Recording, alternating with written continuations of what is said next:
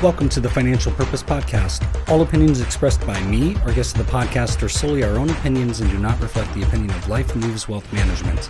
This podcast is for informational purposes only and should not be relied upon for any financial or investment decisions. Clients of Life Moves Wealth Management may maintain positions in the securities discussed in this podcast. I'm your host, Dale Schaefer, and here's another great episode starting now. Let's go.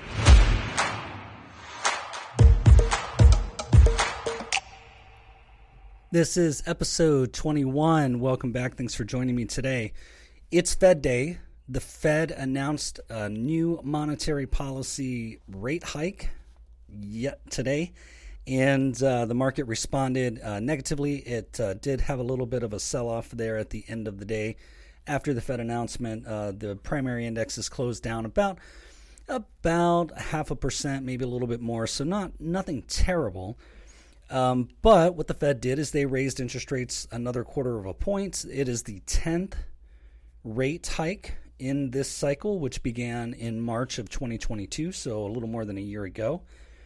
And um, we're currently at a range of five to five and a quarter percent. Now, I wanted to take a little bit of time to explain what that means, uh, what actually the Fed is doing when they're raising the Fed funds rate and maybe a little bit about what the Fed funds rate even does. So let's just start with where we are now. So March of uh, 2022. Uh, actually, let me even go back. March of 2020, the Fed cut the interest rates down to a range of 0 to 0.25%. Now, here's what that means the Fed funds rate is an interest rate that banks charge each other or other bank institutions um, to borrow money to meet their overnight reserve requirements. The reserve requirement is a requirement. It's based on a percentage of the bank's total deposits, and each of these banks are required to maintain interest bearing accounts at Federal Reserve banks to ensure that they have enough money to meet their uh, requirements or depositor withdrawals or other obligations. Um, so what happens is at the end of the day, over a two week average, usually you're going to capture that end of the day balance. And uh, if a bank looks like they are going to be in a surplus position, they can lend money to other banks who looks like they might actually be short. Um, and the rate that they lend each other is a negotiated rate that is in that range of 5 to 5.25%, which is where we currently are now after today's uh, Fed funds hike. There's another uh, rate that I won't go into in this podcast. Uh, it's called the discount rate, and that is the rate that these same banks can uh, that they can they can borrow money from the Federal Reserve itself, um, but its rate is going to be a little bit higher. Uh, than the Fed funds rate. And so it's often less expensive for banks to borrow from each other than it is to borrow directly from the Fed. Now, the reason that the Fed is moving these interest rates is because it's one of the tools that they have for controlling monetary policy. Now, the Fed and the Treasury control monetary policy, and uh, Congress and the executive branch control um, fiscal policy. And so there's a big difference there. So, with monetary policy, the Fed really has two mandates. The first mandate is that they have uh, control of price stability. Now, this is inflation. Now, we've had high inflation for a long period of time. We really have had inflation cooking up for about a little more than two years now. We were told by the Fed that they thought it was transitory in 2021, and we now know looking back that if it's been around for about two years, it's not transitory. Now, Currently, the Fed's target is 2%, which I happen to think is a little bit aggressive, but it's still their target, and that's what they're going to try to pull us under. Prior to the pandemic, we were under 2% for quite some time. So we'll see if we can get there. The target's 2%. We're currently at somewhere in the neighborhood of just at 5%. A month ago, it was a little higher, just over 6%. One year ago, we were at 8.5% inflation. And then, of course, in June, of last year, we saw it tick all the way up to about 9.1%, and that was the peak. So we're way below the peak inflation. We're getting closer to the target range, and that's probably because the Fed's been moving interest rates. Now, this is the 10th time, as I said earlier, that they've raised rates over the past year. And um, and so uh, hopefully with this they're they're going to bring that inflation back in line.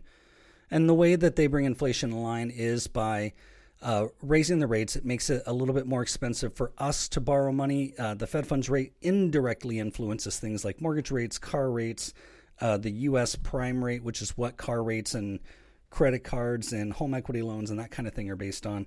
And so the more expensive it is to borrow, the, the less likely it is that we're going to do that. It also does cause some um, some slowdown in uh, business expansion because of the need to borrow, and typically that's also going to start to have an impact on the unemployment market, which is the second mandate that the Fed has, and that's maximum sustainable employment. So the first one is price stability, second one is maximum sustainable employment.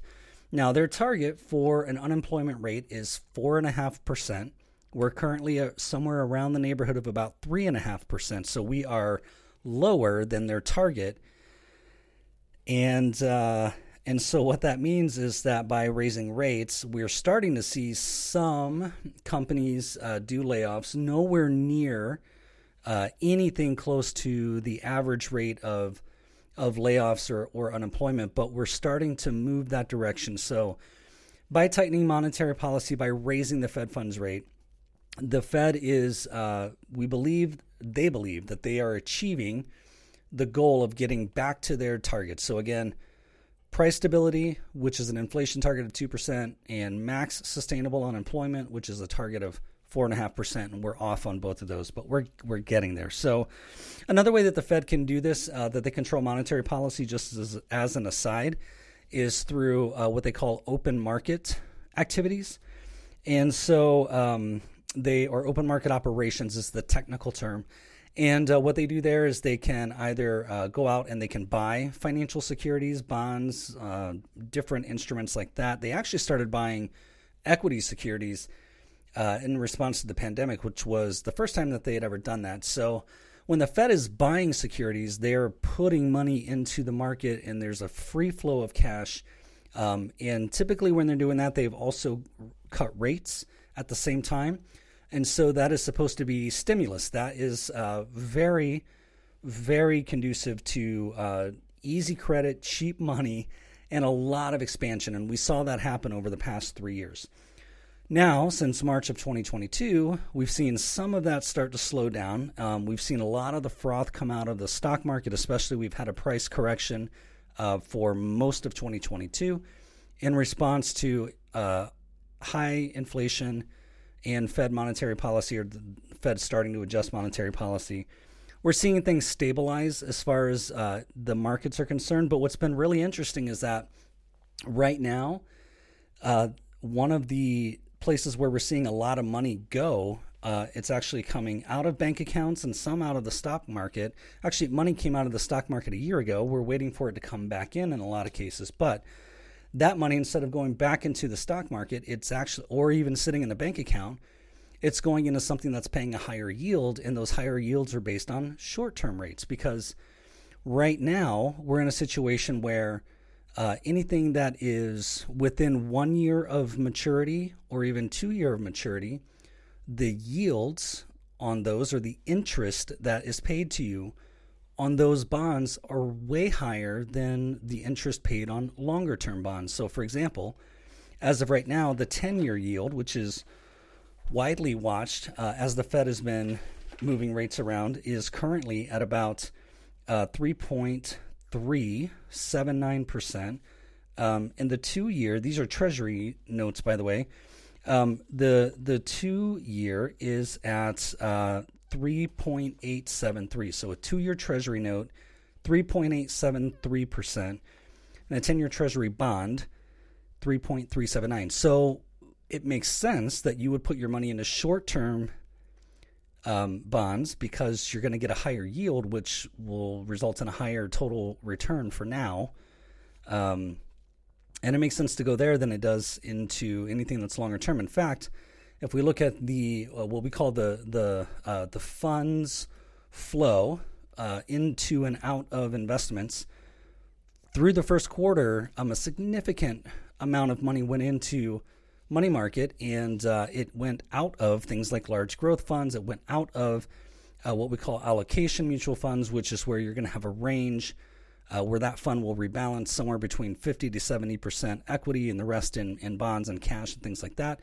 So we're seeing money come out of equities um, and flow into high yield money markets or into other type of bonds that pay these higher yields. So um, it, it it's really kind of an adverse effect of where the the Fed funds rate uh, is and where it has gone. So uh, we're seeing, as I said, there there is an adverse or or an indirect result when the Fed raises the Fed funds rate to what you and I pay when we borrow money. So right now, um, you know, we're looking at a prime rate that's at about eight percent. The prime rate is usually how uh, or what what is what is used to set things like car loan rates, HELOC or home equity line of credit rates, or other kinds of lines of credit rates, credit card rates. It's all based on the U.S. prime rate, so that's currently at eight percent, which is relatively high. Credit card rates have gone up. Uh, mortgage rates are, especially for a 30 year fixed, is still in a lot of cases just kind of as the base rate. We're looking at 7% or better. There are some programs out there where you can get lower rates, and there's a lot of activity to try to spur that uh, along, and, and lenders are getting creative as far as how they can do that. But mortgage rates are still high. Uh, car loans are doing okay. They're in the range of about three and a half to maybe five and a quarter, five three eighths, something like that. And uh, and it's all because the these yields are, are quite high and the Fed funds rate's high. So we'll see uh, what the Fed is going to do. They have changed a little bit of their language uh, I heard so, uh, and I'm just looking through my notes because I know I wrote it down. There we go. So uh, th- this is today was the third uh, Fed meeting of the year. It's the third time that they've hiked this year. As I said, this is the tenth in the cycle. Uh, they'll meet again on June 13th and 14th. But what uh, Fed Chair Jerome Powell said in a one line is he said that they are determining whether additional policy firming may be appropriate. And that's a language change from the March meeting, which is where he said that they anticipate that additional policy firming may be appropriate. So th- those words have a lot of weight when you say that we're anticipating raising rates again, and and now they're saying we're determining whether or not we're going to need to. And there's a lot of data that they're using, uh, including things like inflation and unemployment rates, to make those decisions. Um, it's kind of interesting because of some of the banking concerns that we've had uh, over the past a uh, couple of months. I mean, of course, the big one was Silicon Valley Bank, and then uh, just over the weekend, just this past weekend, today's uh, Wednesday, May third.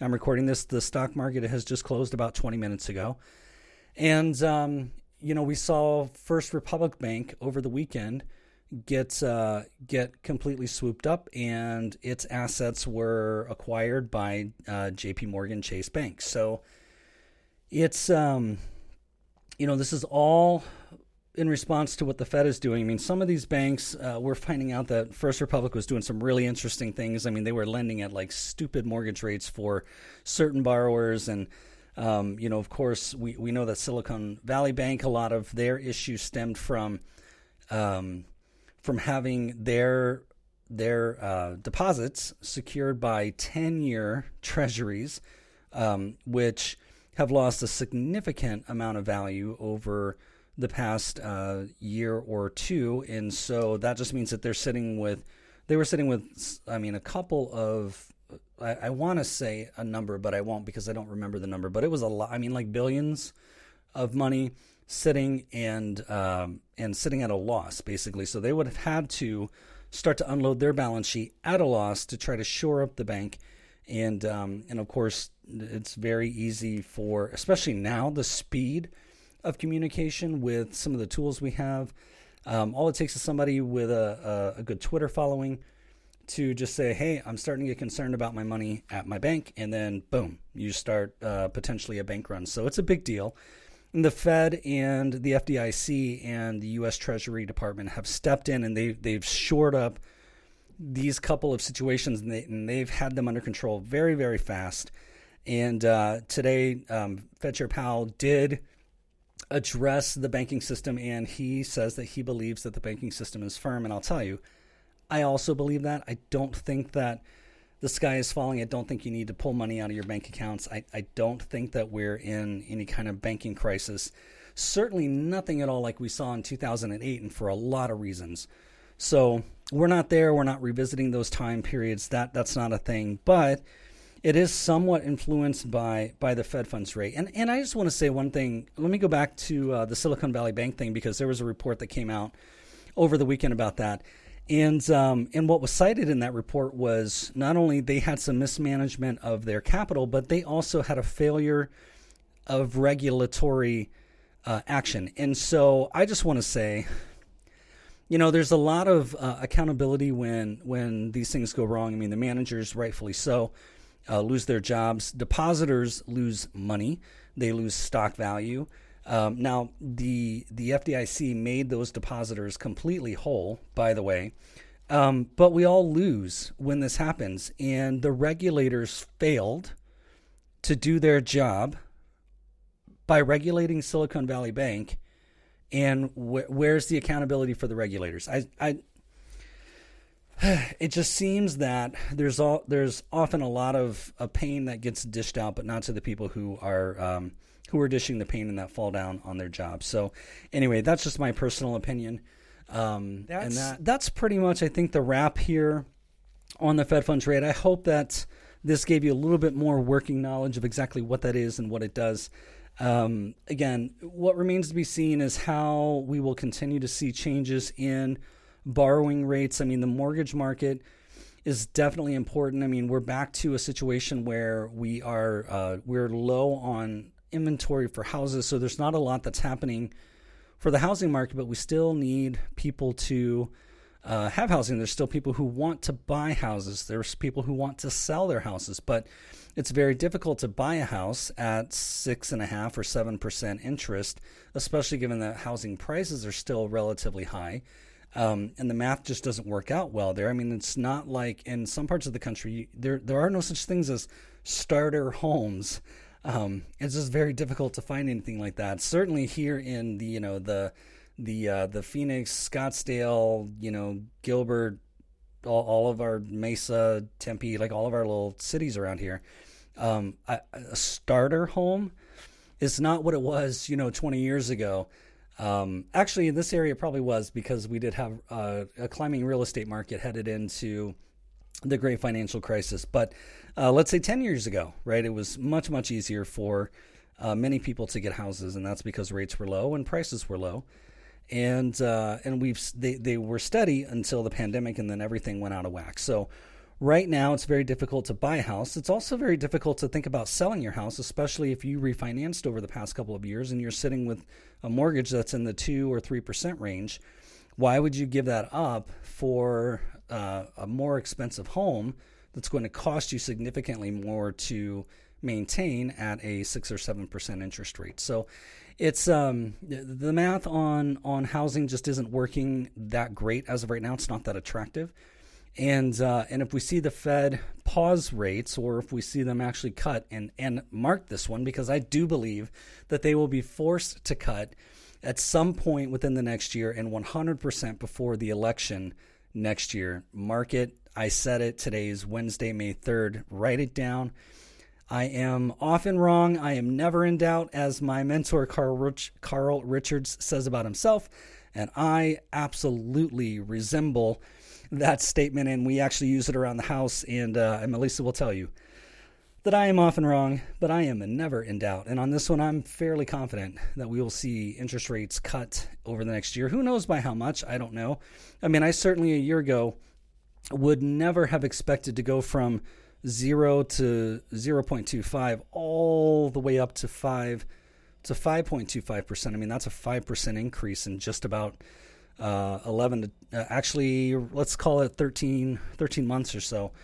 Um, and that's a big increase. So we'll see how it, how it plays out over the next uh, couple of months in the economy. And we'll certainly find out what it looks like in the June meeting. So I'm going to forecast because my crystal ball is not working.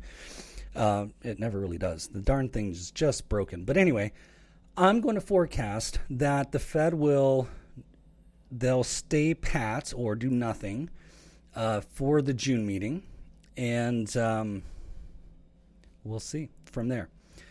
So that's it. That's my little overview of Fed funds rate. If you have questions about the Fed funds rate or want a little bit more information, there's great articles. Um, I used resources to just kind of freshen up on some of this stuff. Uh, Investopedia.com is a great source um, for anything that you want to know about the financial markets or financial products or financial terms. It's uh, it's wonderful. So Investopedia.com. Um, or you can drop an email to info at lifemoveswealth.com and uh, I'll be happy to chat with you there and answer any questions that you have. And by the way, please do send in your questions because the one thing that I know to be true is that um, we all walk around and carry financial questions. A lot of them don't get answered, especially if you're somebody listening to this who doesn't have a financial advisor, because sometimes you're going to think that you can't get those questions answered because you're not already a client of that advisor, or maybe you're, you're not sure if you're ready to be a client, or maybe maybe you are ready, but you don't think that you qualify. So I think it's great if you can get your questions answered before you become a client. Right? Novel idea. It's a free sample. Uh, who doesn't love free samples? So, if that's you, if you you're walking around with financial questions, please drop an email. Um, this is a judgment-free zone. I'm happy to take any question that you have. I'm happy to answer to the best of my ability. There may be a, a limit where I just can't answer questions because I don't have enough information about you or the situation. But uh, but let's give it a shot. So info at lifemoveswealth.com. Send your questions there. Uh, also, if there's something that you want me to cover on a podcast, if there's a, a financial topic or a term, you can send that there as well. So that's it. Until next time, take care. If you enjoyed this episode, be sure to like, subscribe, and share. Learn more about your financial purpose at lifemoveswealth.com.